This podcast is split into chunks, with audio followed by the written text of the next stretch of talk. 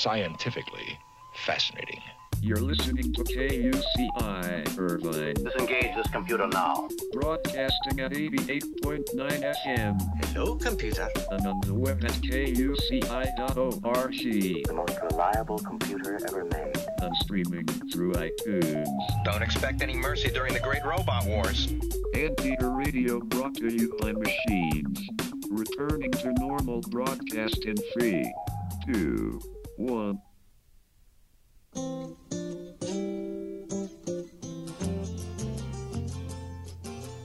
Hello, my name is Kimberly Martin, and you're listening to Kimberly Martin's Real People of Orange County, a fun and informative look inside the lives of Orange County's best and brightest. These are people who serve their community in a meaningful capacity on KUCI 88.9 FM in Irvine. Opinions expressed on this show are totally mine and do not reflect the opinions of the management of KUCI or the UC Board of Regents. For more information about Kimberly Martin's Real People of Orange County and other shows, please go to kuci.org. Well, hello, and thank you for joining us today. It is Thursday, and if it is four o'clock in the afternoon, you are listening to Real People OC, and I am your host, Kimberly Martin. And we come here each and every week to highlight individuals in Orange County doing meaningful things. And I just thought, you know, I better pause and talk about KUCI for a minute because I think we do really meaningful uh, work here at KUCI as well. And if you haven't heard yet, and if you're just tuning into my show now, we are in the midst of our fund drive. This is something we do twice a year. We take a little time out to ask for your pledge. And I don't know, KUCIers are pretty flexible people here. We have students standing by right now in our studio. We are surrounded by a beautiful collection of albums and uh, vinyl and CDs. Uh, the music here they play at KUCI, you aren't going to hear anywhere else, that's for sure. And so the programming we bring you uh, we like to say we're a little piece of the underground radio. Had a friend over um, talking about KUCI the other day, and I said, "Where are you from?" And she said, "Seattle." And I said, "Oh, no wonder you love KUCI so much." She goes, "Yeah, it's just that little bit of grunge movement here that um, still alive and well in Orange County." So we appreciate being able to be here to bring you and offer you this programming here. And this is the time of year where we ask you to appreciate us a little too. So if you're interested we will accept pledge amounts in any amount, but there's um, some great ways you can participate. You can do a basic pledge of $35 and become a KUCI fan, and you can choose a t shirt or a CD if you'd like. We have lots of great music here. You can be a KUCI supporter at $50 a pledge. And with that, you get two KUCI t shirts or CDs, or one or one or the other. You know, you can, any combination you choose. And um, even better, a KUCI sustainer. Uh, see us hang out here a little longer. We have been here since 1968, providing 24 hour a day radio nonstop. We are all volunteers. We turn this over in about 30 seconds. One DJ leaves and another one pops in, and this, boy, it runs like a well oiled machine, and that is all through volunteers. Um, the last pledge you could be a KUCI founder at the $200 level and receive eight items of your choosing or you could donate those all back so we can raise even more money. So I hope you enjoy what we offer here, and um, I hope that our listeners will let us know how much they enjoy having us here by pledging uh, this week and next week. So, um, listen, I want to get into today's show, and I, um, I've been really pleased about the work we've been doing here in the last couple of weeks, and I'm really proud of it. So, it's um, today we wind down on our series on domestic violence. This is going to be our part four. And we will delve into the legal aspects of domestic violence. And first, I just want to take a brief moment to thank those people that have really supported me in this effort. A big thanks goes out to Jane Kennedy of Orange County Business Journal for really uh, pushing me to do a series like that. Jane is such a huge supporter over there of community and uh, putting people together in a really meaningful way. And so, um, pretty much anybody I meet that knows Jane really appreciates all the efforts that she does. But Jane brought me to uh, Nora Caldwell and Vivian Clecak with the hope that we would choose not one week uh, segment to feature human options, but rather a whole series so we could dig really deep into the topic.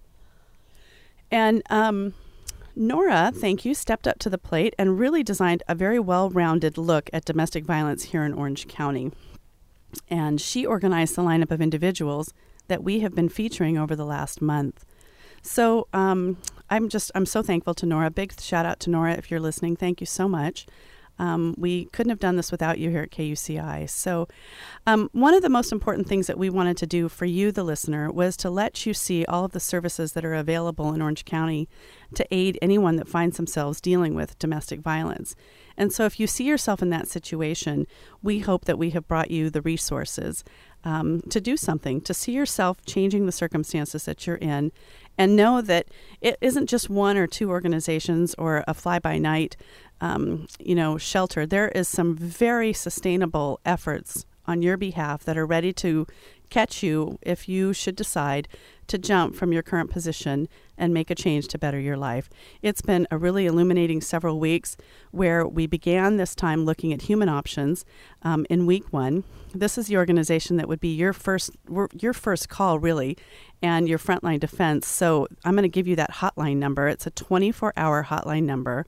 It is 877 854 3594. And um, good news is, well, the CEO Vivian Clecak was here with Nora, and we discussed the personal side of domestic violence and all that the organization that Vivian heads up uh, does to help its members of our community that are in need.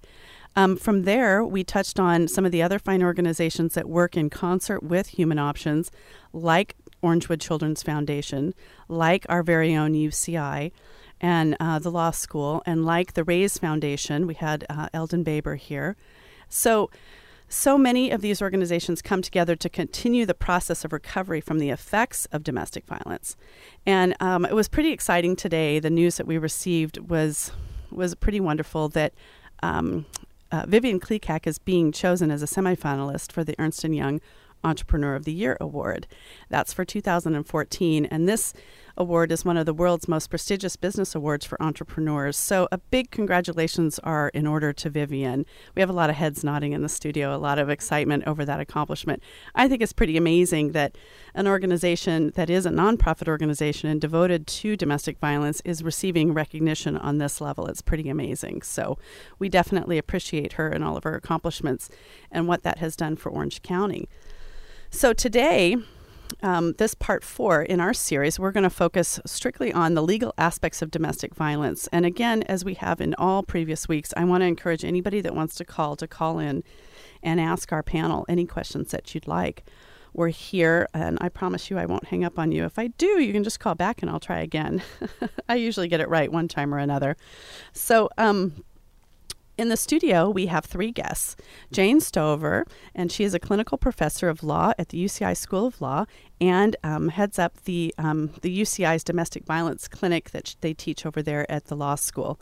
Linda Schilling, who is a partner with uh, the law firm Latham and Watkins, and she's going to talk about her work there with um, she has a, a, special distinction position. We haven't quite nailed it down with human options, but really an important member over there. And Vincent Marquez, a licensed clinical social worker and program director at Human Options Emergency Shelter. So I'm going to have each of our guests give a brief overview of their professional background and how um, how it has led them to working in the field of domestic violence, either professionally or on a volunteer basis. And then we'll direct our discussion to the resources that we have here at UCI and give us a basic understanding of how the law can help you in general. So, welcome everybody. Um, try a quick hello in the microphone and let's see if, if we're all on. Hello. Hello. Hello. Okay, a little closer. Maybe we can just try to a little more togetherness there. Hello. Uh, okay, good. All right. So when you each speak, you're welcome to turn that towards you so you get right on that microphone and we can hear you really clearly. So um, I'm going to give each of you an opportunity to go ahead and talk. I'll just go around the room. I've got Vincent to my left. Vincent, why don't you go ahead and tell me what you do with Human Options over there, okay? Sure. Good afternoon, everyone. Thank you so much for having us. Uh, my name is Vincent Marquez. I'm the program director for Human Options Emergency Shelter. And part of my role is to ensure that we're providing safety, healing, and a way forward to all of our clients that contact us. Now, at our agency, we have an emergency shelter, we have a transitional housing program, as well as our Center for Children and Families, which is our community counseling center. And part of my role is program development, as well as staff development, partnership uh, development, strategic planning, and today to provide some awareness and information so that we can provide some services. Okay, good. And and on down the line. Good afternoon, everyone, and thanks for tuning in. My name is Linda Schilling. I'm a partner at the law firm of Latham and Watkins, a resident in the Orange County office, uh, and have been practicing law for 27 years. I came to know and love human options many years ago. Uh, first, as a volunteer attorney providing pro bono services, which we'll talk a little bit more about later in the program to clients of human options seeking uh, restraining orders and other legal assistance in court uh, to give them and their children a safe place to live, to rebuild their lives. From my experience with Human Options clients, I got to know the organization very well, and in particular, grew very fond of the work they were doing and was very inspired by it. Um, I eventually joined the board of directors and then later the executive committee, where I served and had a wonderful experience for, I think, close to six or seven years. I've recently stepped down from the board and now serve as their outside general counsel, advising the board and the executive committee on legal issues affecting the organization. Uh, I want to thank UCI uh, for letting us talk today about human options, and in particular, the legal advocacy services we provide to our clients. Great. Thank you so much, Linda. All right, now, Jane. Yeah. Kimberly, thanks so much for having us here this afternoon, and thanks to the listeners for tuning in. Um, I so appreciate you dedicating this four part series to this incredibly important topic. So, I direct the domestic violence clinic at UCI's law school. And um, here at the law school, we are now a six credit clinic where second and third year law students enroll in the clinic and they have a class with me twice a week where I'm teaching them about lawyering skills and trial skills. And then, under my supervision, um, they are representing clients in court. And we really um, try to do a, a, pretty holistic representation and look at civil, criminal, immigration, and policy interventions in domestic violence. So, most of our clients we meet because they're referred to us for help with a restraining order case or with an immigration issue. But after the students start interviewing them, we identify additional issues, often housing, public benefits, other sorts of legal problems that people are facing. And this is really how I came to devote my career to this topic because I was uh, back in law school, I was doing a, a clinic, and while I was doing, while I was representing clients in housing and public benefits issues, I was seeing that the the core source of their problem was due to abuse in the home. And from there, I have taught at Georgetown, at American University, and at Seattle University. And so now this is my 10th year teaching a domestic violence clinic. Very interesting. Okay, good. Well, so we're off to a good start. I uh, why don't we start from that place where an individual makes a phone call? What can they expect with um, support from the law? I think this is probably one of the scariest um, parts of the equation is the lack of understanding of the law and how it supports the decision that they're going to make. Um, go ahead. Let's start with that, Vincent, if we could. Sure. So when we receive a phone call at our community counseling center, which is the Center for Children and Families, uh, the first thing that we do is assess what their needs are. And at that time, we are asking some questions and scheduling a time for them to come in so that we can obtain more information and provide information and education so that they have uh, their rights, so they know that what their rights are and can make an informed decision. And just as you mentioned, it can be you know, a very complex uh, system, the legal system, and this is on the heel of maybe the most stressful time in their life, having been a victim of domestic violence. And so, what our advocates strive to do is to provide education and information and resources to connect them with the uh, the agencies, the legal clinics, to provide uh, those services to meet their needs. And so from there, oftentimes what happens is that you know, we will find that there are additional needs, whether they're clinical needs for the children or for themselves, and uh, provide services for that too. Okay, so an individual calls you, they are assessed. How can they know that the law is going to support them? Can you give us an example of an early stage intervention with the law on behalf of a victim?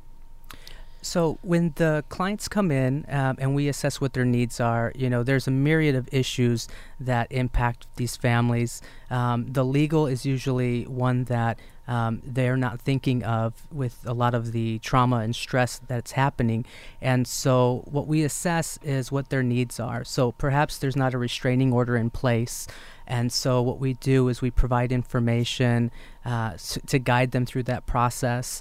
Um, and from there, they can decide, you know, what their goals are and what other needs they have. So, you know, that might lead us to um, an issue of child custody or divorce um, and other family law issues. And our legal advocates are trained to provide information and education, but they are not attorneys. So we partner with uh, UCI Law, uh, Chapman, Latham and Watkins, and the list goes on to provide uh, assistance from attorneys, pro bono assistance to help them navigate uh, those complex family law issues. Um, and so from there, we have them come back sometimes for our legal clinics, um, and we have them at all of our sites and uh, to determine how we can best meet their needs. So, an individual makes a call. Can they expect to be protected from the moment they make that phone call? You know, it, it really depends on their situation. And, uh, you know, many times we need to assess whether or not um, the police have been contacted. And if so, you know, was there a police report made? Um, you know, were children involved? Uh, were uh, child protective services involved? So it, it really depends case by case. Um, what we do provide is information and education so that we can connect each caller or client to our emergency shelter if they are in need of immediate safety. So yes, we, we can provide that immediate safety, um, but the, the process of obtaining a restraining order, um, unless it's an emergency protective order, uh, does take you know some time, and so our legal advocates work. Uh, you know, very fast to be able to provide that and to connect with our uh, community partners. Okay, are we talking a week, a day, a, you know, a month to get a restraining order if somebody felt really compelled to to have that safety measure provided for them?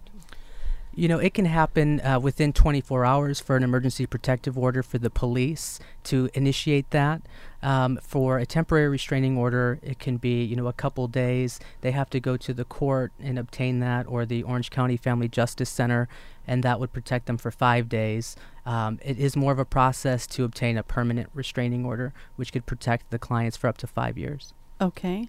Anybody else want to weigh in? Yeah, Kimberly, I wanted to add to that. Thanks so much, Vincent. Um, just I, I, first want to stress the importance of safety planning, and so when we're thinking about what kind of timetable people might be on, um, we, I, I, think all of our organizations operate in a very survivor centered, client centered manner where we want to do work with the individual to make sure that they're in a safe situation at the point when they're filing a court case.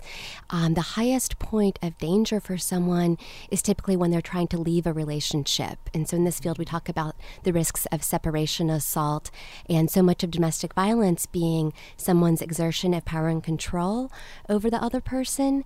And so at a point when someone is filing filing a court case and this being a very formal signal that I'm wanting to separate from the relationship or wanting a dramatic change, um, then that can be a point of increased risk to the survivor and to the petitioner in the case.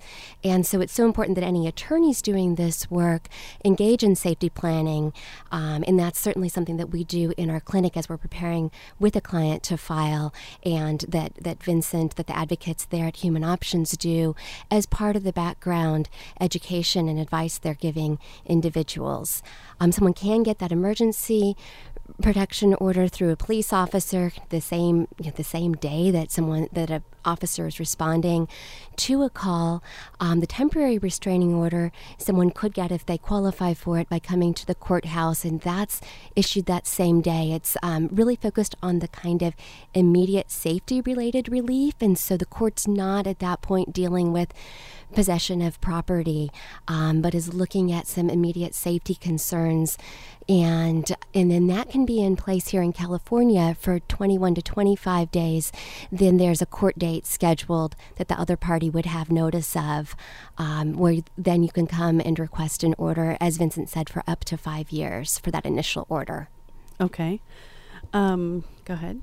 So once that temporary restraining order is issued, it gets served on the perpetrator. So the perpetrator then knows that that uh, typically he is banned from making contact with the woman, and there are very specific uh, constraints then imposed on the perpetrator as far as how close he can come to to her, and oftentimes her children too. There's a um, specific um, place in the temporary restraining order form where the woman can provide for uh, restraint against, for example, children or other loved ones who also may be in danger uh, from the perpetrator. So that restraining order will provide specifics that uh, control the perpetrator's conduct until the next court date, at which time he'll have an opportunity to be heard with regard to the permanent restraining order petition that comes next. So, in many cases, this is probably an individual that's being um, kept from their own home if the perpetrator is married or living with the victim and the children. Is that correct? Does anybody have some numbers on that? Being kept from their homes? Yes. I mean, if let's mm. say this is a family, domestic family violence situation where the wife um, has just decided she's had enough and wants to protect her or her children. In many cases, is the restraining order um, keeping the perpetrator from the home, or has she then had need to plan on fleeing to an emergency shelter? Is that the most likely scenario? Right now, that's the most likely scenario. I think that's changing, and what we're finding is that there is new policy that is really directed at helping survivors um, by providing tenants' rights. But initially, in that moment of immediate uh, safety, you know, to protect herself and her children. Uh, you know, unless there are a, support network or family and friends, oftentimes we do get those calls at our emergency shelter. Yes. Okay. You know, I want to point out one of the more interesting things that happened at the beginning of our series was we had a gentleman call who I don't believe was engaged in um, the act of violence, but but certainly understood it from an emotional side and said, "We don't mean it. And I thought that was so interesting. Vivian handled the caller so well. She said, You know, we offer that counseling to you as well. Do you find very many people that want to break their own cycle of violence will call in and seek help, or are they just too afraid um, of the legal implications of doing that? You know, I again, I think it's changing. I think people, more people are coming forward. Um, prior to being the director of the emergency shelter, I was the director of our Center for Children and Families, which is our outpatient community counseling center. And there, we did obtain many calls from uh, batterers looking for for help and for you know coming forward to say that you know they they know that um, they want to make a change and they want to make a difference. And I think there has been some information in the media uh, w- which is highlighting that you know domestic violence, intimate partner violence, um, you know, it, it, not only impacts um, women but also men. And so we are too getting those phone calls. And you know, we do have batterers intervention programs and you know for those many of those are mandated uh, by the courts but you know we're finding that we are getting calls for uh, men coming forward that want help um, and so we are seeing that Okay. Um, if you're just tuning in, this is Real People of Orange County, and I am your host, Kimberly Martin. We are here at 88.9 FM in Irvine. That's KUCI. And we are in uh, part four of our series on domestic violence. And today we're focusing on the legal aspects of domestic violence. So if anybody does have a phone call, feel free to call in and ask a question of our panel. We um, I want to cite the statistic: one in four women will be physically assaulted by a jealous boyfriend or husband during her lifetime. So the statistics are staggering uh, in terms of how many people will actually interact with domestic violence in all of our lives. We either know somebody or it's happened to us.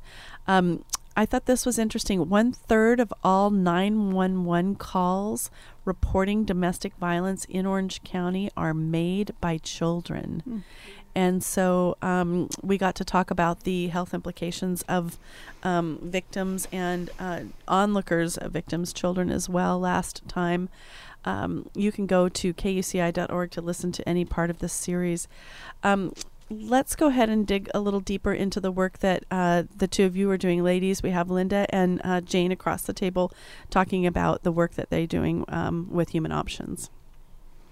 Um, speaking, this is Linda. Uh, the work that our firm, Latham and Watkins, does, uh, we provide pro bono legal assistance to the clients of Human Options and other domestic violence shelters, also in Orange County, uh, to assist clients secure the legal rights and remedies that uh, are available to protect them and provide a safe future for them and for their families.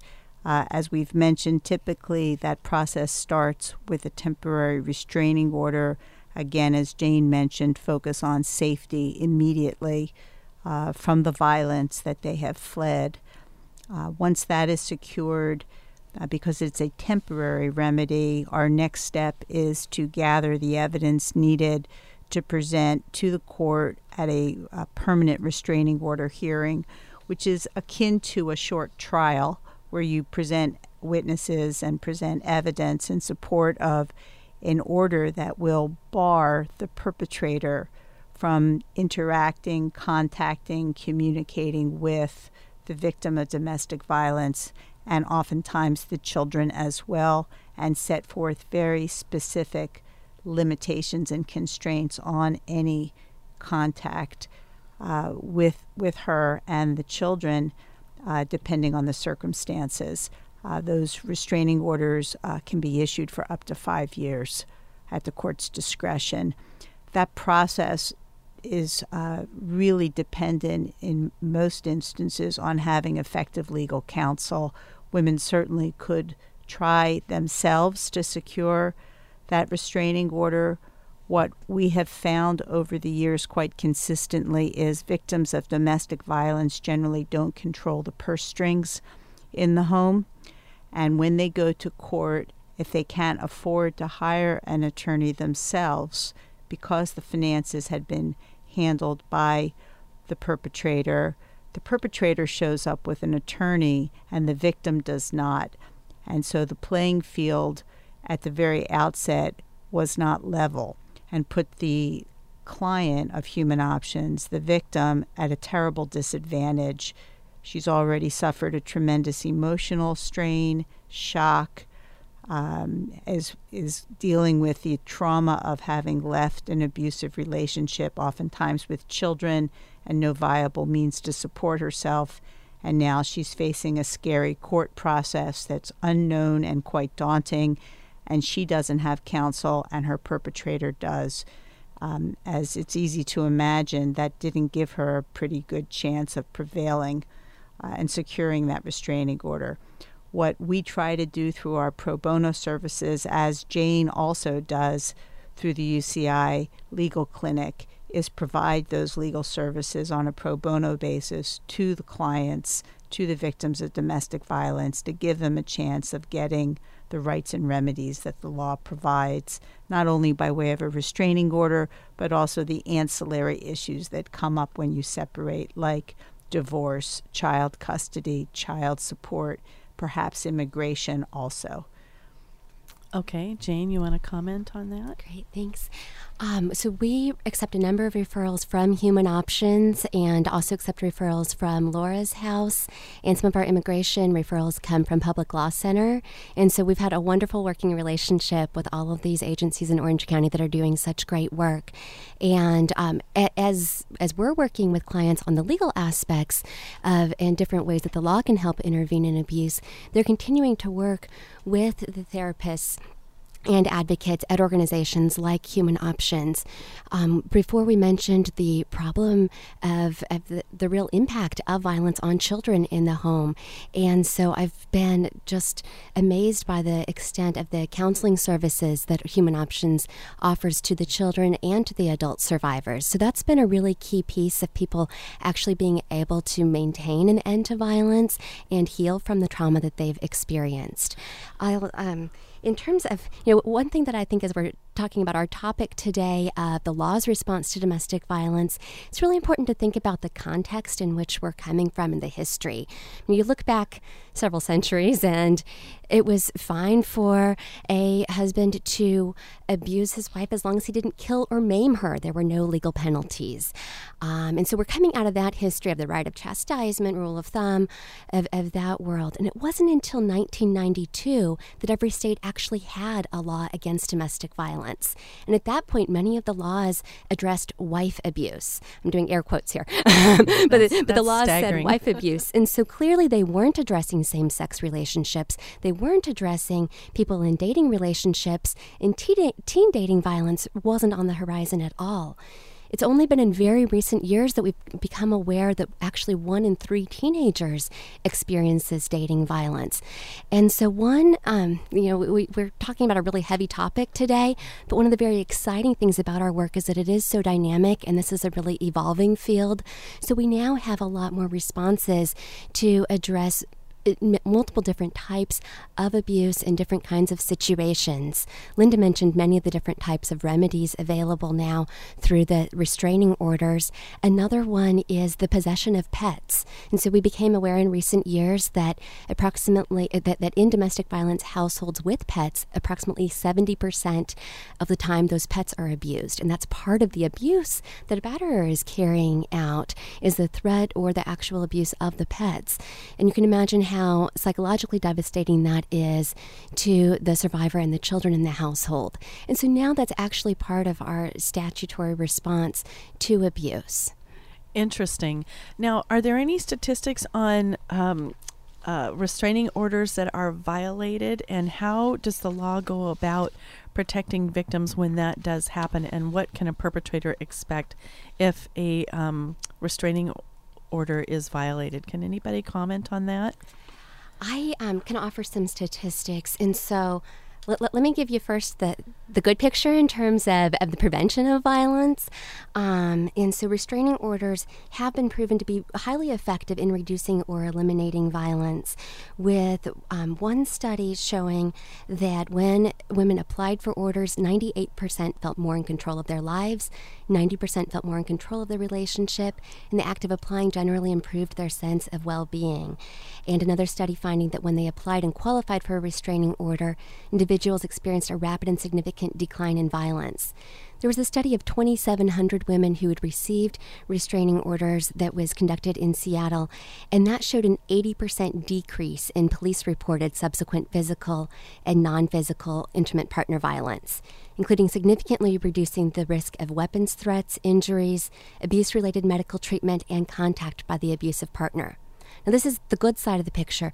So, we, we know that overall violence is being dramatically decreased, but still about half of restraining orders are violated in some sense of the way. So, through contact you or through half. about half of Wow. restraining orders still are violated. So, this is an area where, because you have those underlying power and control dynamics, that persists even beyond the court order. And so, part of the success of the court orders themselves is having them be carefully tailored to the individual survivor's particular experience.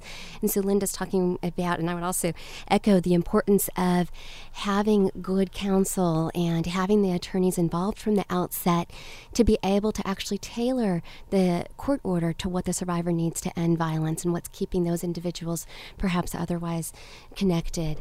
Um, and then also the enforcement of orders. And so we need the law enforcement and um, the and we need that kind of follow through on the orders.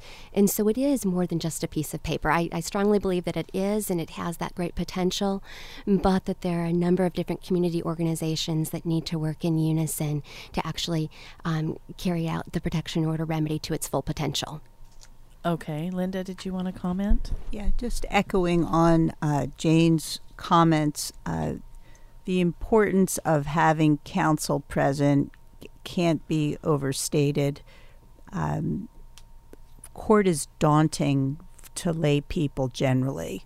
When someone has been emotionally and, at and in this instance, oftentimes physically traumatized, it becomes that much more frightening for her. Uh, add into the equation that she, for the first time since fleeing, will be confronting her perpetrator. Um, and so those dynamics are, are daunting to a strong person, let alone one that is so emotionally vulnerable. Uh, she must have an advocate that can speak for her, uh, or uh, the, we see uh, very little chance of success if she's attempting to secure those rights that she's entitled to on her own.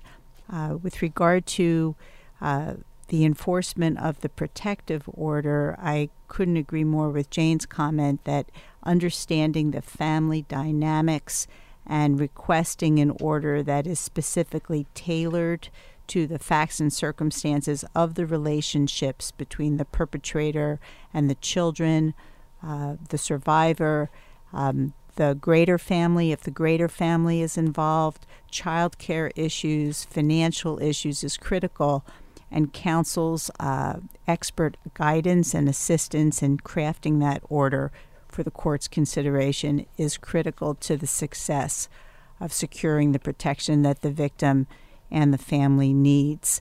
Uh, lastly, the order must be enforced, and it must be enforced consistently, and violations need to be addressed quickly. Um, and, and and that requires vigilance. And again, that's where counsel can assist while the survivor is focused on trying to rebuild her life and her children's lives. Okay, can anybody get, cite some examples of um, some successful interventions that you've had where, let's say, an individual was able to get a restraining order? Um, you, talked about the consistency as though it's not actually available. Is there some? I'm actually asking a two part question here. Um, has there been situations let, let me digress has there been situations where the uh, restraining order did not produce the protection that it was intended to. And if that is the situation, wh- um, what can what can somebody hope for in terms of alternate protections? Perhaps is it just maybe being taken to an offsite location? What are some of the things that happen? Vincent, everybody's shaking their heads. Yeah, you know, I mean, I think it's it's varied. It's case by case. I do hear of this happening. Um, you know, there are major safety concerns with that. If someone violates a restraining order, it becomes a very unpredictable uh, situation. You know, we work with many schools as well as community uh, service partners and um, and with employers uh, of uh, you know our clients and working with them to take into account safety planning and taking the the safety precautions necessary. But you're absolutely right. You know, it is risky business, and, and you never know um, what what the batter is capable of. And so we, we do try to safety plan as best we can, um, and to come up with solutions for that are the situations so different that you find it hard to lay a, um, a broad plan in place for most people, or are some of the situations just also similar that um, that you're able to just say, "Hey, this is the plan. This is how this is how we get you back to you know being independent." Mm-hmm. That's a great question, and you know I think it comes down to our uh, clients' right to self-determination, part of what we try to do at Human Options is to provide the information, the awareness, so that they can identify all of the risks involved. And so, what may be uh, a significant risk to one client may not be a significant risk to another client. Can so you give an example of sure, what that would be? Sure. So, um, let's say that we have a client, and you know she has a restraining order in place, and she also has the children's school on the restraining order and she has done uh, everything that she needed to do through the courts, and she's employed. And whether or not her husband would, you know, violate that restraining order, um, you know, she she doesn't know what he's capable of. I mean, he's he's obviously very violent and unpredictable, but whether or not that would uh, stop her from, you know, uh, having her children attempt uh, attend school um, or for her to go back to work is a decision that she's she's going to make. And so we do have some clients that are willing to make that decision. They safety plan. They have you know their uh, place of employment on the restraining order, the school, and you know they choose to continue to live their life in the in the safest way possible. We have other clients where the risks uh, outweigh you know the benefits and decide not to do that, and so they may move to another county or out of state. Simply to protect themselves. Yeah. Yeah, and what we know from the social science literature, um, it repeated studies have shown that really the survivor is his or her own best expert on his or her safety. And we have different kinds of lethality and danger assessment tools, but that really the survivor is the one who has been surviving the situation. And the more that you work with folks, the more that you see how incredibly resourceful people are.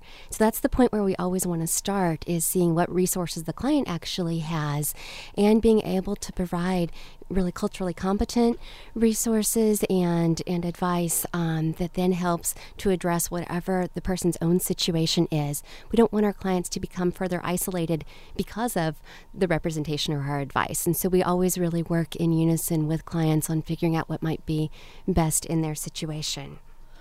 Okay, so um, you guys have been at this for a long time, and I, well, actually, not long enough. It appears if 1992 was the first legislation that has passed.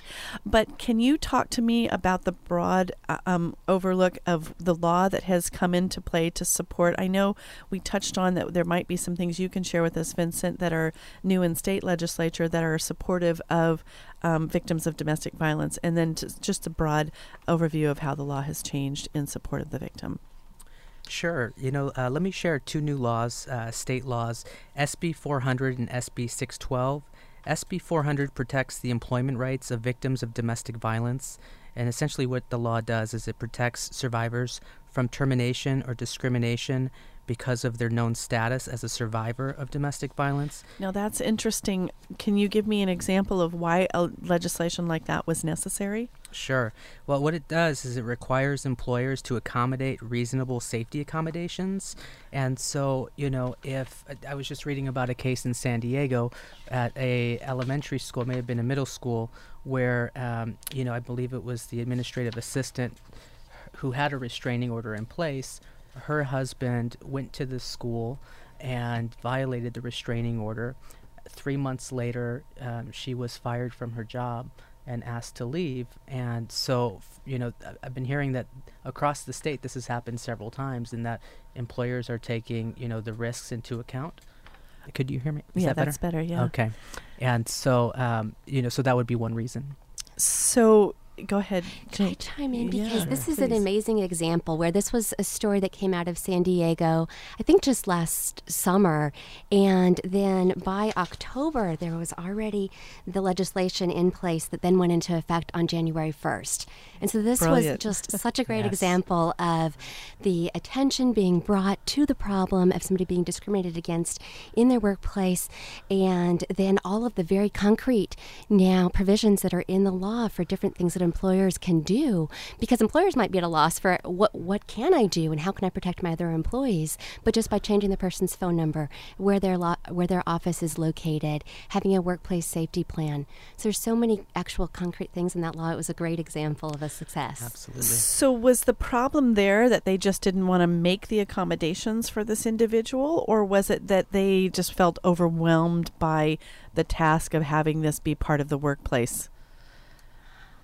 From that background story um, that I was seeing in the news, it seemed that it became known that this woman had experienced domestic violence through her um, efforts to use the formal justice systems and to get restraining orders. Um, and so, and and then was very surprised when she was fired. So California is now one of just seven states that has these kinds of workplace protections. Okay, um, so I mean, are we, so that's a, a good example. What was the second one? I know you wanted to bring to us as well. Sure. It's SB 612, Tenants' Rights. And what this bill does is it expands the permitted documentation for survivors' early lease termination. The law used to require victims to provide a police report of a restraining order or valid documentation, um, which victims did not always have. Uh, either they didn't have a police report or the restraining order wasn't provided. So, what this allows is for additional documentation to include um, documentation from a domestic violence counselor or from a healthcare practitioner. Okay. Um, and so that's important because she might just need to flee, right? Right, And- and, there are many circumstances for which, at times, um, you know, victims of domestic violence are not granted restraining orders. So they're not guaranteed. And There are many uh, reasons for that, or uh, you know, other circumstances. Okay. Um, so I love that you said in the beginning of this, this probably goes to you, Linda, that really legal services and you, Jane, um, have leveled the playing field because so often the victim was not represented. What can somebody expect when they when they come forth and they pull themselves out of the situation? The goal of, um, I think, pro bono attorneys generally, certainly in our firm, is to treat our pro bono clients identically as to any other client of our firm, which means we have um, the obligation and the privilege of representing that individual in securing the rights and remedies that she decides are the best fit for her and her family. Um, that representation, uh, in as in any case, civil or criminal, is critical to making the court system work. Judges rely on attorneys to educate them as to what the law is, what the facts are, and and who should win. Uh, and judges rely on attorneys to present that information to the court. Uh, when a when a, a client goes to court on his or her own, especially when the other side is represented by counsel, they're at a decided disadvantage, both procedurally, uh, understanding how the rules of court work, the law works, as well as substantively. They don't know what's required of them to secure their rights and remedies. As a result, deadlines get mixed, get missed, uh, notices don't get served properly, uh, communication slow, and in the instance of domestic violence, uh, the survivor is put at greater risk because she could not secure the remedies that she would otherwise be entitled to in a timely manner, uh, which has, in some instances, very unfortunate consequences. So, providing the pro bono assistance is critical to making sure the courts function as they were intended to. So, can we talk about what some of those little known rights are that a victim may not know she has coming to her? And there has been there have been so many different kinds of legal remedies passed. Um, one of the one of the major pieces of federal legislation was the Violence Against Women Act, which covers a broad range of, of different areas. And so part of that is in the interstate enforcement of of the restraining orders or civil protection orders across you know across state lines, uh, making um, criminalizing the interstate commission of domestic violence, many immigration remedies where our immigration system has typically been based on a um, principle of family unity, and so the uh, the U.S. citizen or legal permanent resident spouse was responsible for sponsoring the other family members. But that's been the most powerful way of maintaining control over another person is by having the keys to their immigration status. And so, starting with the first enactment of VAWA in 1994 we had the self petition remedy, and over the years, with the different enactments, we've had more and more remedies. And so, my clinic actually handles a number of U visa cases and battered spouse waivers, um, along with the VAWA self petitions. Um, and, the, and there's also many new remedies that came about during the past year and a half with the last enactment um, in terms of addressing issues on tribal land and um, additional remedies regarding sexual assault and harassment, um, and the funding for many of our programs that now exists in terms of the importance of advocacy of advocacy support at every stage. Okay. Um, talk to us, if you will, about some of the resources that you have at the clinic. So, um, with so many of our clients being uh, needing immigration assistance, many of them don't speak English, and so we use interpreters and translators. I would say for a majority of our cases, and so that ends up being, um, you know, something that we consider. On that note, I'll just mention, you know, in terms of the ways that people might be experiencing abuse, we had a client who um, I've had, had a client in the past whose abuser told her that they were living in Boston, Massachusetts, when in fact she was in an entirely different state. And so that can show you, apart from physical violence, just how isolated some of our clients might be. Um, and, and really, I, I, feel like a lot of the work of our clinic is through the manpower and woman power of spending time with clients, really doing in depth interviews, preparing them for direct examination, preparing them to be cross examined, and uh, gathering all of the evidence that Linda talked about before, where any corroborating evidence that we can offer to the court goes such a long way in making our case. And so we'll get those 911 recordings, the police reports, any photographs, any other kinds of physical evidence, other witnesses who might come in to testify. And so much of our efforts are spent preparing for court um, in our in, in those types of cases or in preparing the immigration petitions. Interesting. Okay.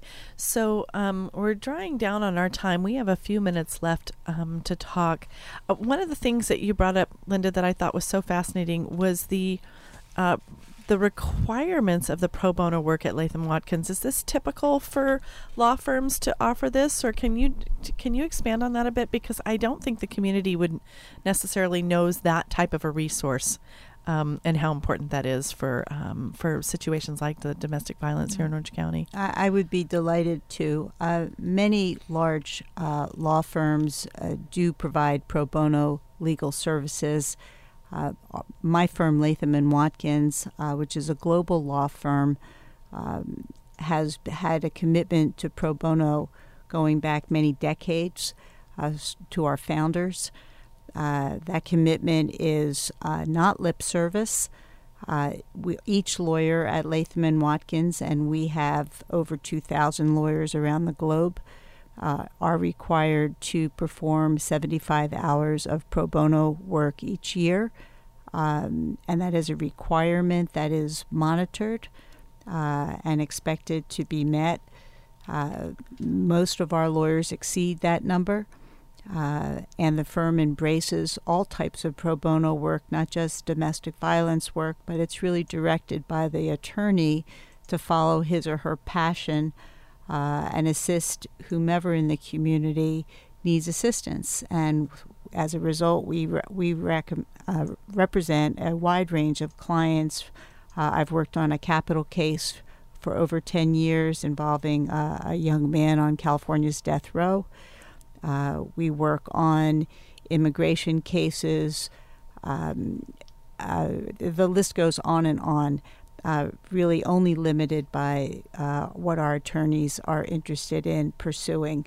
Uh, so, the, many firms offer uh, pro bono assistance. my firm is one of them, and we're very proud of our commitment to pro bono work. Absolutely. So, um, any final thoughts? I also want to make sure we get the number for UCI. Um, contact information. Jane, you can provide that to us. Vincent, do you have any final thoughts? Yeah, I just wanted to thank everybody out there listening and uh, just to remind everybody that if you are experiencing domestic violence, that there is help available. Please give us a call either at our hotline or at our Center for Children and Families, and that number is 949 757 3635 and uh, you know we do provide information and resources. So if you're confused about your situation and just have questions to ask you know we have some answers for you. Um, we may ask you to come in so that we can uh, provide a little bit more uh, in-depth service. Um, i'd also like to thank all of our community partners latham and watkins uci Chapman Elder Abuse Law Clinic, the Jewish Federation of Attorneys, Troutman and Sanders, uh, our friends at Public Law Center and Legal Aid Society. Thank you very much. Absolutely. It's been a wonderful series. And then, Jane, um, if you could provide contact information and your final thoughts as well. Sure. So, the number for our law clinic is 949 824 9660. And Kimberly, I'll have to tell you that right now, this week, my students are in final exams, and that we will be back accepting new clients um, in August. And so at this point, um, we discussed earlier that we would direct people to the Human Options number, and most of our clients we accept through referrals by Human Options, Laura's House, and Public Law Center. So people are welcome to call, but we won't be engaging in new representation for this period during the summer when the students are out of session. Fair enough. They they deserve a break after all their hard work, don't they? and and we're, we're continuing on with many wonderful clients that we're currently working with. In terms of a final thought, you know, I've had the joy of doing this work over an extended period of time and working with clients and families over many years. And there is such joy and such hope in seeing the true transformations that occur and people who are able to really you know be the parents they want to be and live with it without the threat of violence and so there's there is tremendous hope out there That's wonderful to hear. I thank you for everybody that has participated in this series. It's been amazing. And um, we thank everybody that has made this possible. We are uh, truly grateful that we were able to present this work with you. So um, thank you so much. And uh, we will be up next with uh, Counterspin. I am subbing in for Matt Kaplan right now. And then after that is going to be Planetary Radio. And we'd like to remind you that we are still engaged in our fund drive. So we welcome all of you to, um, gosh, make those phones ring. We'd certainly appreciate it. And um, happy, hap- oh, the number 949 824 5824 would be great. Um, if uh, if you could call in, that would be wonderful. So listen, thank you. And um, what did you do? You just took my thing away. yeah. I'm uh, well, we'll. Up next is Matt Kaplan, and I'm sorry, Planet or Counterspin. So we'll see you. Um, we'll see you next week. Thank you, everybody.